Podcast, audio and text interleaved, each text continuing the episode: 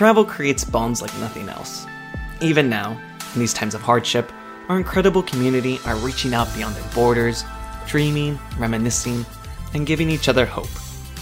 I'm David Calderon, and you're listening to Out of Office Unusual Circumstances, powered by Contiki. This podcast is about travel, but it's also about community, solidarity, and supporting mental health. Travel is just a thread that binds us. Travelers are storytellers. Each dream of a new destination, every adventure, is just about writing the next chapter of the story. And yes, we have to accept that we have to put the book down temporarily. But what does a community of travelers do in a world without travel? We continue to tell stories. The past few months have been tough for everyone, but when it comes to the job market, young people around the world might just be struggling the most. A recent report confirmed that under 25s have been hit hardest by the economic fallout, and a third of young people have lost their jobs. But that's not to say all hope is lost. Many hiring experts are suggesting that COVID 19 has presented us with the opportunity to pause and reflect, think about our true passions, and reassess our career paths. Many of us will be looking for new roles, potentially thinking about starting our own business, or even doing a complete career U turn and starting over. Whatever you're thinking, we're here to help. That's why we're welcoming career insider Pip Jamieson, founder of The Dots, a creative networking platform in the UK, and voted a top 100 entrepreneur by the Sunday Times. But first, we welcome Marley Hughes, relationship manager from LinkedIn based in Toronto. Together, they will be sharing their tried and tested advice for starting your own business, their thoughts on the future of work, and why diversity and inclusion is more important than ever. Plus, smart tips on how to stand out during this difficult time. Hi, Marley. Thank you so much for joining us on the podcast. How are you today? I'm doing great, David. Thanks so much for having me. I'm glad to be here. Of course, of course. So, where are you calling from? I am sitting in Toronto, right in the locked down downtown core right now. So, it's beautiful outside, but unfortunately, I have no outdoor space. So, uh, feeling a little bit, uh, bit locked in myself. How strict is the lockdown over there currently? You know, we are starting to open up, but it's de- you know, we our patios opened up last week, but it's still you know, it's one, it's impossible to find any space on a patio, and two, um, you know, it's definitely still very much social distanced. I think we can only gather in groups of ten or less right now, but we're on the right path. Well, we like to start the podcast with an icebreaker question that we're asking all of our guests. So, for you, what would be one new thing or a new skill that you've learned during this time? Hmm. So when I think about it, on the on the fun side, I think a lot of people during the pandemic. We've heard about the flour outages. You know i've been i've been jumping on the baking bandwagon. So you know i've learned um, how to make pies from scratch you know including the crust and and uh, you know doing everything 100% you know homemade doing my own crust doing doing my own filling. And i have to say if anyone ever makes you a homemade pie david that person really really really loves you. It takes that's yeah, time it, and effort. Exactly. It, I didn't realize, but it takes about five hours beginning to end to make a pie from scratch. There's like a lot of a lot of steps that I had no idea going into it, but now I've I've made two, and i am putting my pie baking to you know back in the grave, I guess. after this. How good were your baking skills before? Let's say moderate. You know, the the occasional banana bread, brownies, and cookies, but nothing as uh, you know as interesting as we did lemon meringue pie, which is is very very complex to make doing the filling and everything. So so that was new for me. If you have an aunt or someone who's who makes pies all the time, like you really got to hand it to her. well, besides improving your baking skills, tell our listeners a little bit more about you, Marley. Sure. So I've been working in the people and culture space for about eight years now.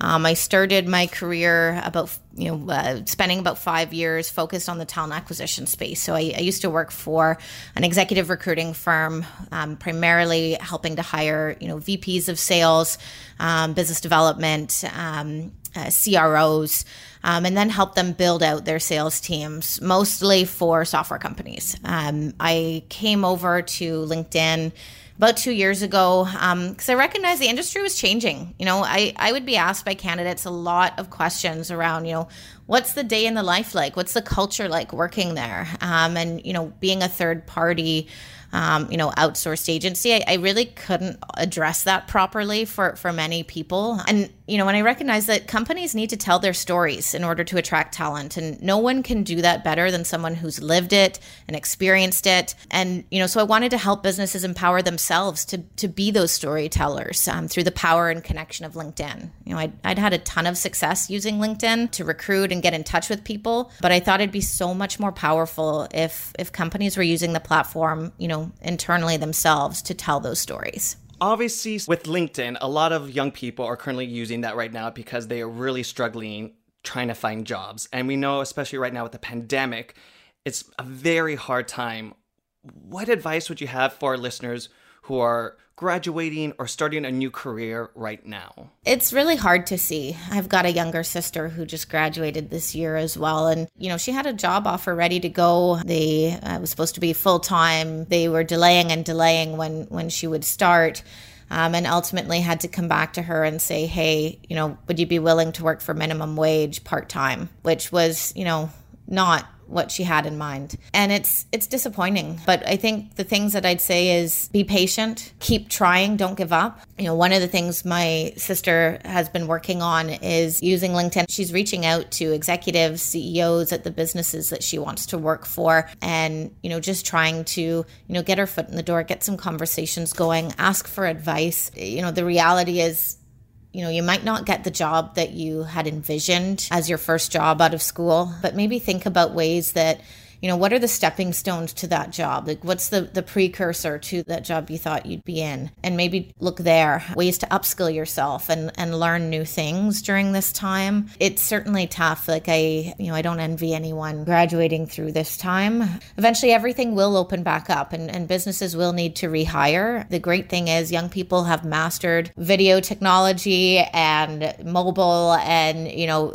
they they will have skills that you know some people are going you know that have been in the workforce for a long time may you know it may be brand new for them. So you know i think telling that story about the skills you have that you may not even think are real skills they are truly important. You know things like uh, you might take for granted like you know mastering your your instagram account can be really important for the way the world is changing.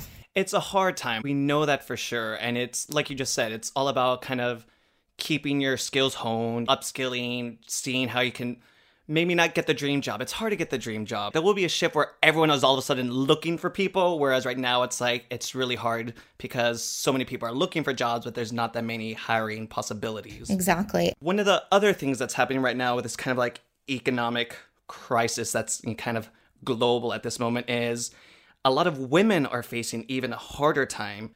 Now, there's this term floating around called shecession, and it's being used to describe the economic burden that women are facing right now.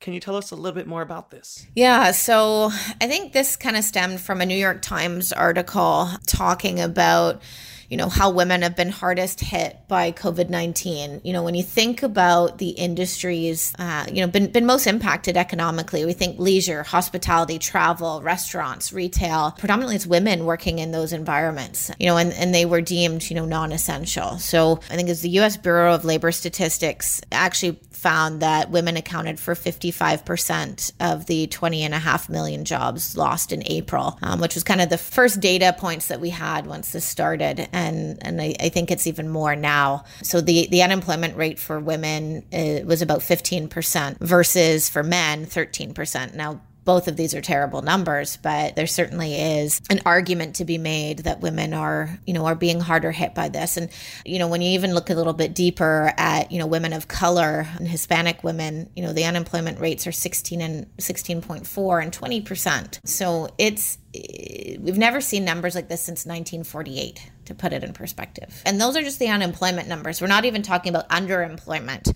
you know with with women taking on more you know anyone who's a mom they are tending to take on more of the household labor too you know homeschooling their kids right now to you know just general household work. And and the, the reality is there's, there's no camps open. School school's been you know i think schools would have been done by now anyways but but still it's that's months of time that is being taken you know somewhere else. So i think governments do have to look at what what the solution for this particular recession is diff- very differently than 2008 because 2008 we didn't see this this slant right? And and you know it's it's different industries. So I, I don't have the answers for how we look at it differently but I, I think you know if we know and understand what's happening um, we can we can make decisions that are well informed um, and I don't mean to like be a downer here, but the, the, the other piece of this shecession is the violence against women. You know, we've seen a huge rise. I think in Canada, the CBC reported that you know there's a 20 to 30 percent increase in gender-based violence and domestic abuse across the board once the the stay-at-home measures began. So you know we are opening up now so hopefully that will help but um but it's it, it you know it's heartbreaking it is heartbreaking and it's just something that people I feel don't realize the entire scope of it when they just think about you know the economic hardship or the economy. Mm-hmm. Well, I mean, underneath the economy is human beings, right? So you know, it's um, we have to recognize that that we're all people trying to do our best here. How do you think LinkedIn right now is helping people? Feel more empowered and more connected? Yeah, so we're doing a lot of different things. Um, I think, especially for for Contiki's audience, um, one of the things I think would be most helpful is we're, we're making a lot of our LinkedIn learning courses available completely free of charge. So if you do, a, if you go to our blog or run a quick Google search, you'll find, you know, courses about, you know, how to use video conferencing technology, how to work from home, best practices. Um, you know, with everything going on globally with, you know, things like Black Lives Matter, you're also going to find a lot of courses on allyship and unconscious bias. So, you know, if someone is really, you know, trying to, you know, whether it's learn a new skill or better understand them themselves and what's going on in the world. You know, we are really trying to do our part to provide courses completely free of charge to to anyone who's interested in in those subjects. So that's one thing. And there's a couple other things too. One thing I and I'd I'd recommend anyone who's looking for a job right now, if you go on LinkedIn and you follow you know the companies that you want to work for. Um, one of the things we launched and again completely free was our linkedin live events so similar to like when instagram if you're following one of your favorite celebrities on instagram and you know they go live you get a notification to your phone and you can you know jump on the bandwagon and you know see whatever they're talking about. We've done taken that same technology but applied it to businesses who are running virtual career fairs or doing Q&As with their you know with their recruiting team or their hiring managers. So taking that same concept but applying it to the world of work. That's such a clever idea because i'm pretty sure there's lots of people out there who know the company that they want to work for but maybe are not necessarily sure what role would suit them or where to even like start. So that is such a a good way to get connected. That's the whole purpose that LinkedIn exists as a business. You know, we want to connect people you know with with talent and skills that are are looking for that right opportunity with the businesses who are are looking for those skills and looking for those people. So that's that's really the only reason we exist as a company is is to build those connected tissue.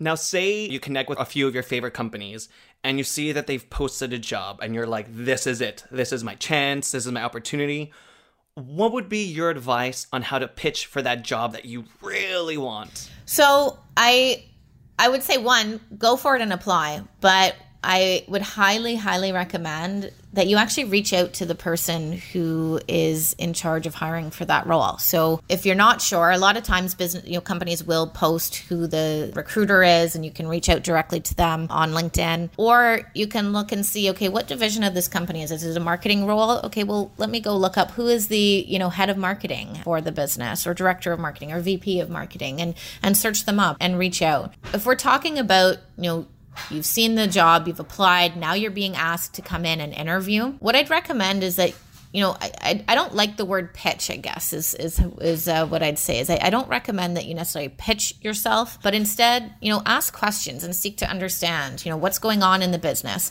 you know, what interviewers' experience is working there and what they're looking for in a great hire. You know, the, the more you know about what a hiring manager is looking for, the more you're going to find out, one, is it, is it something you truly want? Two, you can then use that information in your kind of fact finding to show to the interviewer how you meet what they're looking for.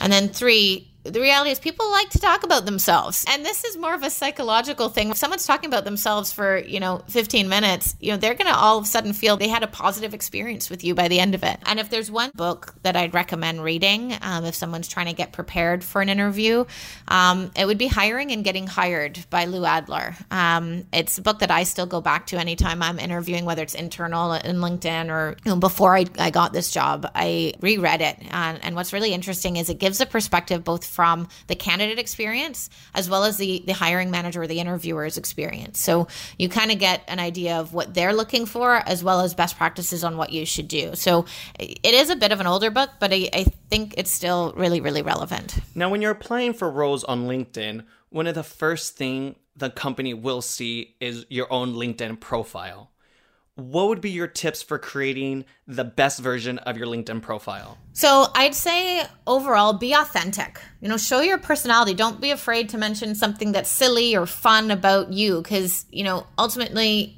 you know, that makes you human. That makes you interesting.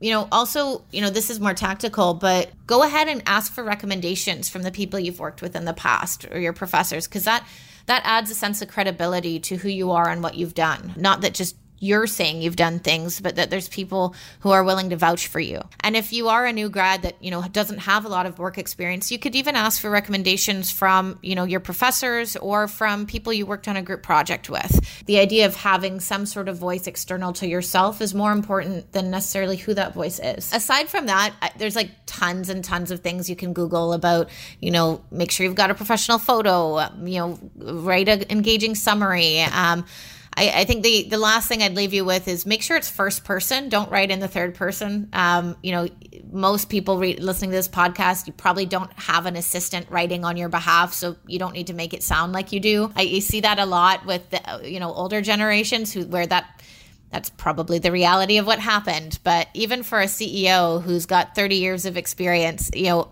if your if your profile's written in the third person, it's it's just not I don't find it authentic. You know, it, it's not you speaking. it sounds disingenuous. Exactly. Exactly. So when you get on LinkedIn and you connect with your company and then you've gone in and you filled out your LinkedIn profile because you know you want to stand out, you want to be the person that they call for the interview.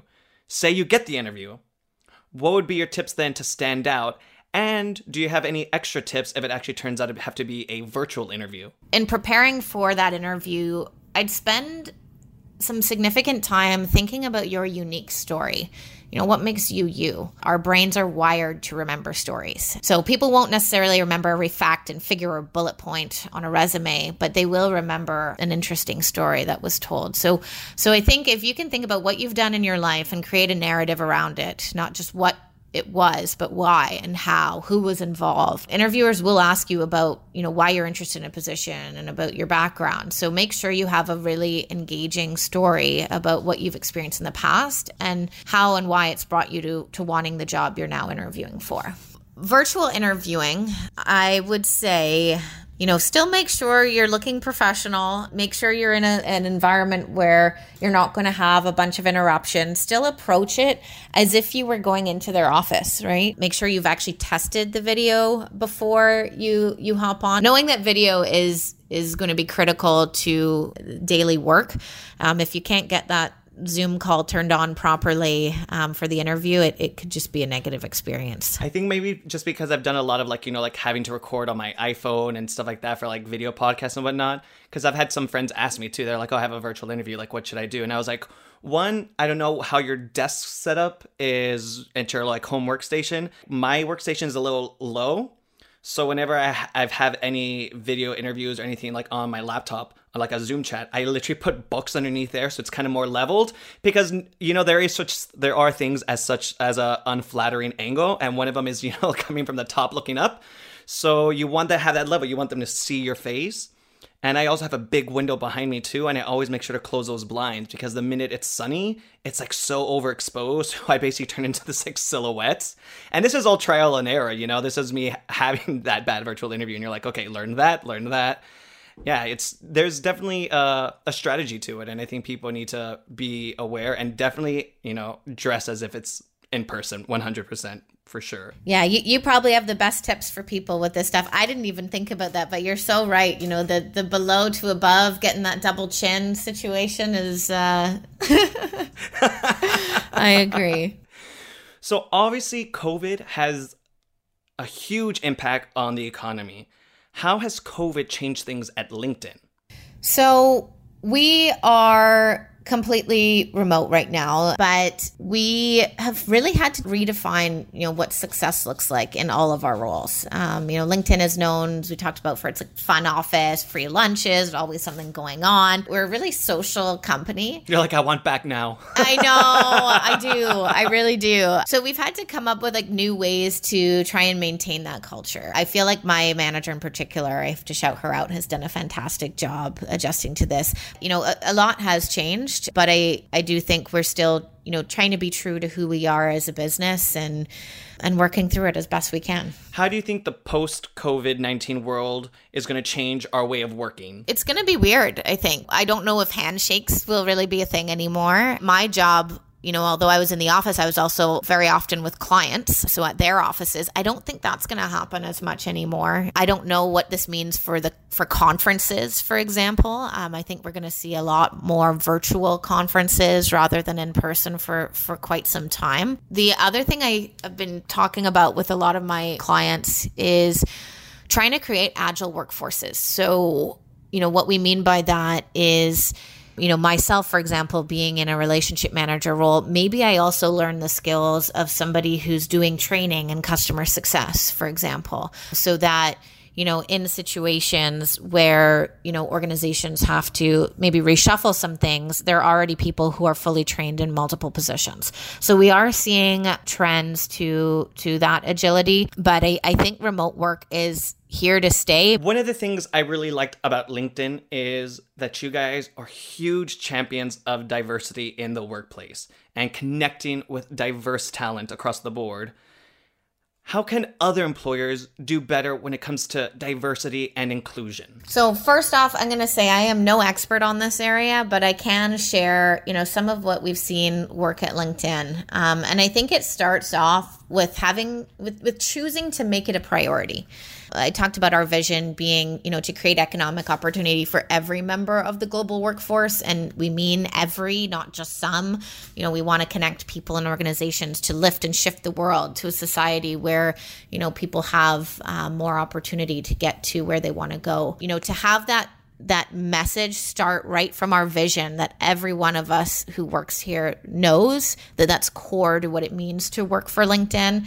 I think it's got to be embedded right into right into your vision and your mission statements. But I also believe you got to be you got to have leadership that cares about diversity as well. Like we've got, for example, um, a VP of diversity, inclusion, and belonging named Rosanna Durruthy.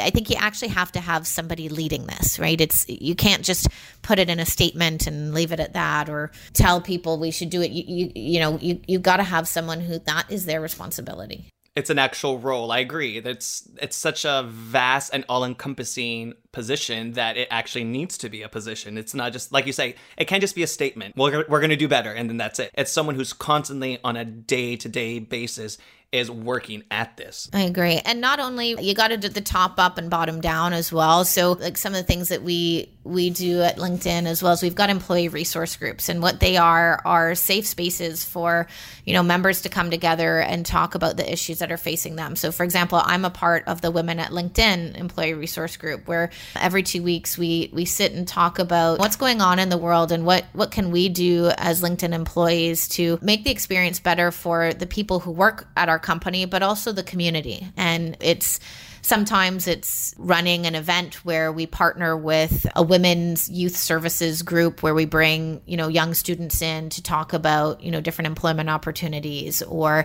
sometimes it's, you know, working with a women's shelter to just volunteer. You know, it doesn't always have to necessarily be about finding a job because that's what LinkedIn does, but it's it's about, you know, defining what we care about and what's what women are facing and and trying to to do better in the world. And then we we also have groups we have the Black Inclusion Group, we have the LinkedIn Asian Alliance, we have Out at In. So, you know, anyone who's feeling like they need somewhere to to get together and and make change in an area that that's impacting impacting them or an area they care about, we try to create these these areas for them. But there's a lot of things I could talk about on this subject. But if anyone is really serious about diversity programs, I, I would actually recommend anyone in HR, you know, if you wanted to reach out to someone at LinkedIn to talk about you know what we've done and you know even how some of the solutions that we we have can help create a more diverse workforce or or at least get your diversity story out there we'd be more than happy to to have that conversation. That's really inspiring and i really like the fact that you guys keep it's a constant conversation meet up like every two weeks it's a constant evolving thing because just like in the world, it's a constant evolving thing. I think that's amazing. Thank you so much, Marley, for joining us on the podcast today. You have been amazing, and it's been so great learning more about LinkedIn from you. It's been so great uh, working with you too, David. I really appreciate the time. No worries. But before you go, we have one last question. We're going to finish off the podcast by asking you your top three steps to getting your dream job or your dream career. One, network. Two, ask questions. Three, tell your story. And a fourth one for good luck, be bold. Oh, I like that. That's such a good way to end a podcast. Be bold. I'm now going to be welcoming Pip Jamieson, founder of The Dots, which is a creative networking platform. Hi there, Pip, and how are you? Oh, I'm really good. Thank you so much for having me. So, you are like me and you're based in London. Are you ready to enjoy the glorious day that we're having today? Oh my gosh, it is so stunning. I am so blessed because I live on a boat in King's Cross, and so I've got all the windows open, the water, and it's just, I feel like I'm on holiday, but I'm in central London. It's crazy. Do you use the roof of your boat basically kind of like a just a place to like lay out? Do you have like lawn chairs out there? Yeah, we've actually got like fake grass on the roof, so it's like like our garden. It's been a lovely place. I've been I've been very blessed to kind of have this as a spot for lockdown. It's amazing. Well, we like to start the podcast with an icebreaker question. So, what has been one new thing or a new skill that you've learned during lockdown? Oh my gosh. Okay. New skill I've learned during lockdown. Oh my gosh, this might be really boring, but I've learned that I'm just way more efficient in a remote setting. Um, so, yeah, like it's been crazy. My team, we've always been really flexible and we've always worked remote. But yeah, I've just, I'm just saving so much time, like commuting, going to meetings. And I've, I've realized you can actually do anything remotely. You know, I was worried about team morale and actually it's been it's been actually great. I'm thinking of moving the whole company remote after lockdown. How much time did you usually kind of think you were commuting? I'd say like commuting to work was super easy because I live in King's Cross and the office is in Shoreditch. So it's about an hour like walk every day, but it was more like going off to meetings. So you'd have like an hour there and and I was doing like a lot of talks in the evening. So you do a talk and you you'd head off to the talk and obviously you have to arrive early and then you have like a bit of drinks beforehand, then you do the talk and then you stay around for networking. Like, you know, Zoom conferences are the best thing ever. I just tune in. I'm there for 45 minutes and then I'm back to my normal day. And then I'm out. I'm out. I'm gone. Um, so yeah, I'm actually really loving it. I, I, I have time to cook a meal. I mean, I've never had time to cook a meal before. I think we're going to see a big change in like most businesses because I think this has forced a lot of businesses to have to work remotely. Yeah, and you know what? I've actually found that it's it's been really um, morale boosting for the team in a weird way. So we introduced this thing called buddy systems, where every week someone has a buddy in the company, and that means you basically catch up with them for lunch or coffee during the week and just check in that they're okay. And what's been lovely is like I guess even deeper relationships have formed because you're having one to one. Like a lot of time in the office, it's like team lunches or, you know, it's all that kind of bigger groups. And people have just become like each team member have just become so close to other people and it's it's kind of nice in a way. Oh, I like that. Well, tell our listeners a little bit about yourself, Pip. So, I founded a platform called The Dots, which I guess people describe as a professional network for people that don't wear suits to work, in the fact that we look after what we like to call no collar professionals. So, yeah, I guess my my journey started as um, I'm actually very, very, very dyslexic. Um, and the reason I always mention this on, on things like this is I'm, I, I, I tend to muddle words sometimes. So, apologies if I mispronounce a word, but I actually hear it slightly differently. But yeah, I, I started really struggling. I mean, I, you know, I was about seven when I started falling behind in school and struggled throughout school, but then sort of recognized that my, my I guess my dyslexia is a bit of a, a superpower. You know, lots of, just fun fact 35% of um, entrepreneurs are dyslexic and 40% of self made millionaires. So everyone from Anita Broderick to Joe Malone to Holly Tucker. And I guess I was always kind of entrepreneurial, except being an entrepreneur or a startup founder wasn't really a thing when I was younger. So I actually studied maths and economics at university. But, uh, and then after university, I joined the government. Uh, I was, uh, the reason I joined government is I always wanted to kind of make the world a better place. A kind of key trait is mine. If, if I see problems, I just want to design solutions. It's how my brain is wired. Uh, but yeah, I was in government for about a year. I realized it was way too bureaucratic and slow moving for me. Um, and then from government, I joined the creative industry. So I was working for the Brit Awards uh, and then for MTV in various roles around the world. And before you started the Dots, you also started the Loop back in Sydney, yes? Yes. So this is my second business. So I founded, it's kind of like a baby sister version of the Dots in Australia. And so we grew that to being the biggest professional networking um, site for the creative industries over there.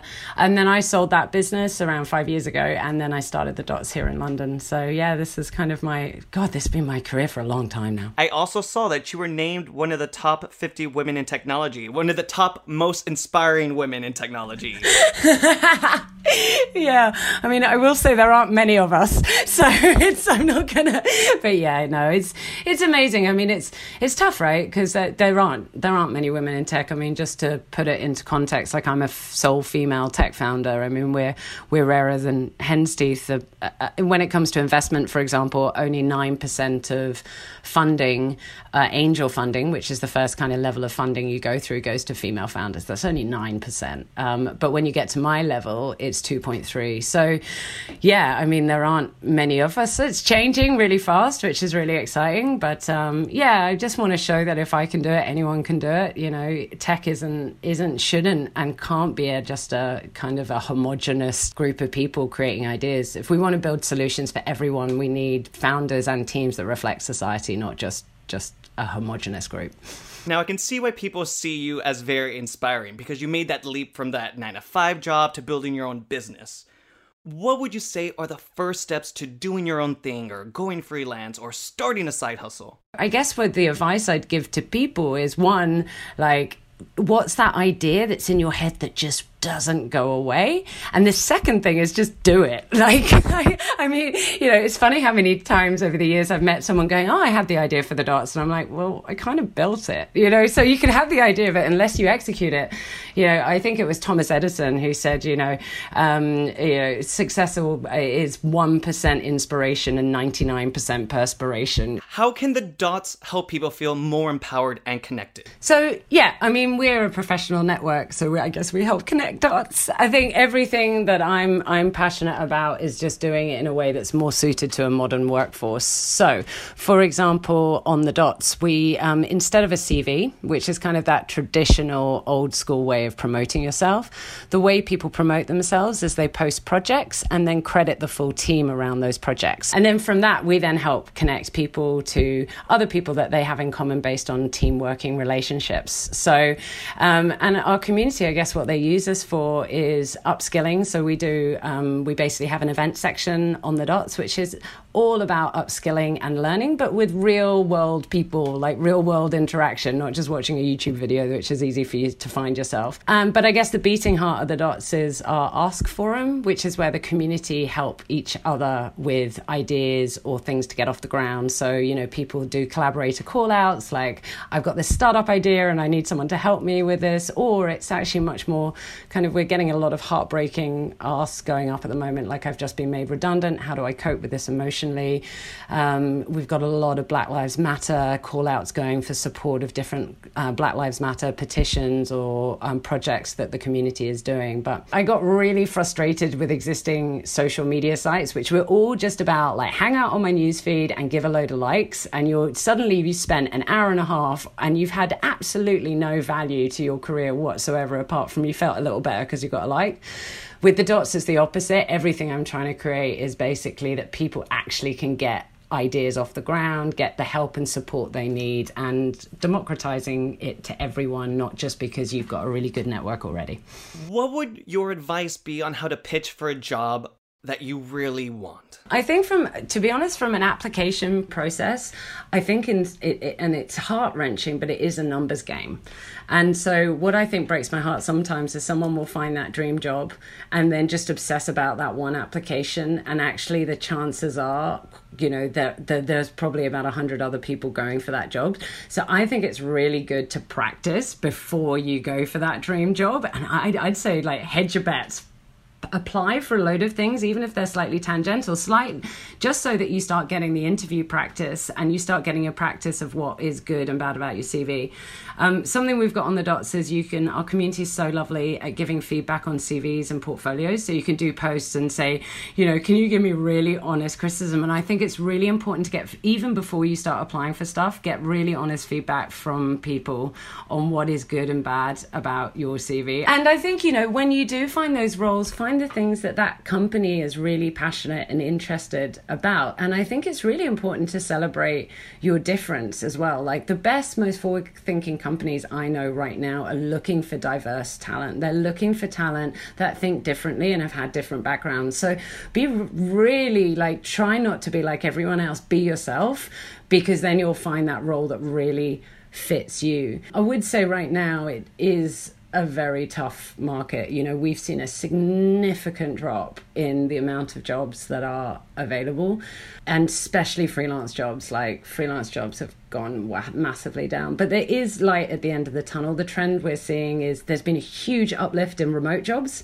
that's happening, which I love because now that there's more remote jobs, you can have the opportunity to work for a company in New York, for example, because they're open to remote opportunities and you could be based in the UK. So that's really exciting. So there's lots more remote jobs. And there's also tech is thriving. Like the tech industry is obviously going through the roof right now as we're all moving more virtual. So there's so many like you don't have to be a technologist to work in tech. There's so many roles for anyone in tech but that's where the real opportunities are. So i wouldn't fixate on a certain industry. Lots of people are like i've always wanted to work in fashion. Well think a bit more laterally and go well how about i work at depop? Or how about i work at net-a-porter? Or how about i work at farfetch? Because there's more opportunities in those tech platforms than there are in the kind of i guess the the fashion industry right now. What would be your key interview tips to stand out, especially now that a lot of people are doing virtual interviews? I think firstly, um, obviously do your research. Gosh it sounds crazy but like i think it's it's just about being genuine um, and not feeling too rehearsed. And so it can be really hard when you're doing an interview to relax. It can especially if it's a job you really really want. So smiling is like a massively underestimated skill in interviews. I mean l- anytime you feel nervous in an interview just smile.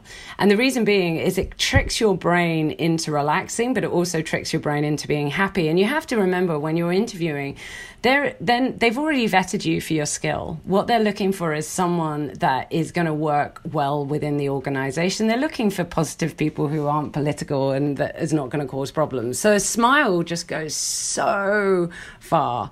Um, so definitely smile. And I think actually it's the follow up that's the most important thing. So the ones, the candidates that really stand out are the ones that straight after the interview follow up, not just with the person that interviewed them, but the other people in the meeting, for example, and if you, you know, if you do get nervous and you do muddle something up, just say, listen, I'm sorry, I'm just a bit nervous. I should have answered it this way. And I think that's actually just an amazing indication to an employer that you recognize when you did something wrong and that you're happy to admit it and you're happy to kind of give a better answer. And I, I think those kind of cues are what employers look for in someone. Are they a team player? Do, are they willing to learn? Will they, um, will they recognize when they make mistakes and want to improve on those mistakes. Yeah, and it also shows that you're extraordinarily self aware, which is good because some people don't have that. Literally, some people don't have that. and, and that's hard, right? It's hard to train someone who isn't self aware. So. Um... With everything that's going on with COVID, how has COVID 19 changed things in the creative industries? Well, I think, I mean, you know, we look after creative industries, but also it expands beyond that as well. But I, you know, the, I think the challenge is it's going to be very tough for juniors, is the honest truth. Um, what we are seeing is, I mean, we got very early indications of what was happening because about, we've got half a million members, but 41% are freelancers. And so they were the ones that were first hit even pre lockdown and then we saw waves of furloughing and redundancies. I think the reality is right now is that the entire industry is is really struggling, and you know tech is thriving, which is great, and as I said, definitely think laterally, but juniors it's going to be particularly particularly tough for. us. I think what we we are going to see a year or a couple of years of a tough ride for juniors. Now, why do you think it's important right now that even though people are finding themselves in a harder situation with COVID. Why do you think it's important to take this time to pause, to reflect, and maybe reassess your career? This is the time that you can reassess actually, is this actually what I want to do? This is the time where you could retrain. This is the time you can start your own business. This is the time you can collaborate. Now, given the obviously in the situation, you know, it's gonna like you mentioned, it's gonna be hard for like junior people or just in general, like the entire people looking for work right now. It's gonna be much harder than it was before COVID what would be your tips to help yourself stand out and look more appealing for the people that are hiring and for the jobs that are available right now? Yeah, I mean, the flip side of what's going on is yes, it's much harder. But the other side is that so many seniors want to give back right now. It's amazing. I've never seen anything like this. And so it actually getting to senior leaders at certain companies is so much easier than it ever was before because they're recognizing this is a tough time. So I think it's literally just about putting yourself out there now. And you know you can get meetings so so quickly these days. And so just sort of trying to flip it on its head and go okay so i want to stand out. I want to work at this company or i want to do this. Just just reach out to people. And as i said like you know when people aren't, aren't there's so many senior leaders that ask questions on the dots just answer those questions and actually engage with them. And that's kind of to how to stand out. I think the other really interesting thing and this has been a trend we saw pre coronavirus, but has definitely accelerated in coronavirus. We do these speed recruitment events, and the way it works is you have like 10 like recruiters in the room and they speed interview people for a role. And whenever I ask them, like, which candidate really stood out, the ones they always mention were the people that were working on pro social projects that were passion projects for them. It was almost like they'd seen 30 people. Everyone starts, I guess, merging into one. But the one that was creating an app to help refugees on the side as a side hustle, that was the one that stuck in their mind. And I think what we're finding is that a lot of industry leaders, there is so much going wrong in the world right now. They want to they want to ha- try and work out solutions for those problems and they want to work with people that care about things like this. And so, yeah, my advice to stand out is if you're passionate about any problem in the world right now, whether it's the environment, whether it's Black Lives Matter, when it's whatever you're passionate about, start working on projects and collaborating on those projects. Because when it comes to looking at your CV or your portfolio, that will be the one that sticks in someone's mind over other things. What advice would you give to people to help them stay motivated and to realize their own self worth? I think it's really tough at this time because there's an expectation that you should, you know, be doing everything all the time. You know, you should be going to all these like Zoom conferences and you should be upskilling and you should be doing this and that. And I think I think first and foremost you've got to look after yourself during this time. You know, there's a lot of people that have had uh, are, are, dealing with furlough. What does furlough mean to me? Or redundancies. And I think, first of all, it's really important to check in with yourself um, and check your own mental health. Um, and get that energy back. And when it comes to motivation, it's a it, it, it's a really kind of personal journey, but it's all about you know what do you want to achieve, and then what are the steps that you need to do to to kind of get there. If you're feeling unmotivated, that's when you lean on your kind of network and that's when you lean on other people. And, you know, whether that's in a work sense, you know, reaching out to people you work with, um, or whether that's kind of like on a community like the Dots. So, um, yeah, it's it's it's tough, but I think the first thing is mental health because the problem is is if your mental health isn't good right now, it's going to be almost impossible to motivate yourself. So look after yourself first, and then get into it. Um, and in the end, we're humans. We love human interaction. So I guess that's why communities like the Dots are so important. But also, like you know, podcasts like this where you're listening to people and you know, don't just live alone right now. Go to virtual events. Um, there's so many beautiful virtual meetups right now. You know, keep building those relationships. Yeah, whether virtual or physically in person, like it's very much important to stay connected. Yeah. Oh, so important. I know you feel really passionately about diversity in the workplace and connecting with diverse talent. Why is diversity so important in creative industries? Oh God, it's. I mean, it's just facts. Uh, it's better for creativity, it's better for innovation, it's better for profitability. I mean, diversity isn't just important in creative industries, it's important in every single industry for all of the reasons I just mentioned. And diversity for me, it's um, it's it's about building teams that reflect society in all its intersectionality. I mean, my experiences as a dyslexic female tech founder is very different from a female black founder, for example. And we've, if, if we're going to build products and solutions for everyone, we have to have teams that reflect everyone. It's crazy. So, you know, I mean, an example of that is um, when seatbelts were first invented, they were invented by a homogenous team. And so while women were less likely to have road accidents, they were more likely to die in those accidents because of the way the seatbelts were designed and they basically crushed our pelvic. And I mean, that's a very extreme example, but the problem is if we have homogenous teams working on things, we're just, we're, we're biasing those solutions for ourselves. And, and, you're cutting off a market already. Uh, massive cut off a market, but it's just uh, it's it, that's why profitability and diversity is so interlinked. And you know, it's each of our differences that bring that magic to a table. Like, um, there's actually this wonderful piece of research where they got two groups of students. One group was completely homogenous, and one group was completely diverse. And they got them to solve a problem.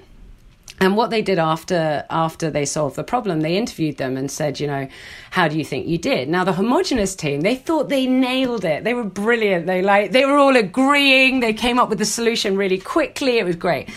Funnily enough, the diverse team actually thought they did really badly because there was quite a lot of challenging each other. There was quite a lot of internal conflict before they got to the solution. Um, but the reality is, is when they judged those two projects, obviously the diverse team's solution was far superior to the homogenous team. So the reality is, diversity can be messy, but it is amazing because that's where we challenge each other and challenge the status quo to come up with unique and different solutions for things. And it's crazy that we're squandering all this amazing talent, which is proven to be better for creativity, innovation, profitability, because we've created such an unequal world. So everything I'm trying to do with the dots is to democratize the the industry and open up opportunities and let cream always rise to the top. So things we do, for example, is educational background doesn't filter into our algorithms. So it's led to a really lovely lovely kind of diverse and inclusive um, community. So 68% of our community are female, 31% BAME, 16% LGBT, and we do a lot of work around socioeconomic movement, um, disabilities, and neurodiversity as well. Sorry, that was a very long-winded answer to your question. That's amazing, though. what are the key trends that you're predicting for the future of work? Oh, so yeah, I mean, remote flexible working working from anywhere that's kind of just completely and 100% here to stay. Um, decentralized teams so i think a, what is breaking down is that hierarchical structure within businesses you know the boss and the middle management and the lower teams and you know the companies that we see really innovating well and doing well, which actually com- a lot of times the tech companies are very collaborative and that it empowers everyone in the organization to work on things and have ideas. And that traditional, the boss tells you to do this. And within that is like the changes to like KPIs are so outdated. It's like really a boss telling you what to do. I mean, the people on the ground are the people that know what best to do for certain things. So huge shift towards like objectives as opposed to kind of KPIs. So we're starting to see all that and diversity. Like any company that isn't building diverse teams now, they're going to really suffer in the new world. To be honest, we're seeing it in the advertising industry. They have just neglected it so much for so long. That whole industry is just, just dying. And the reason it's dying is because they still do things the same way they've always done and they haven't evolved with the times. And so, yeah, I mean, it's got to be inclusion, fluidity, diversity, collaboration is the future.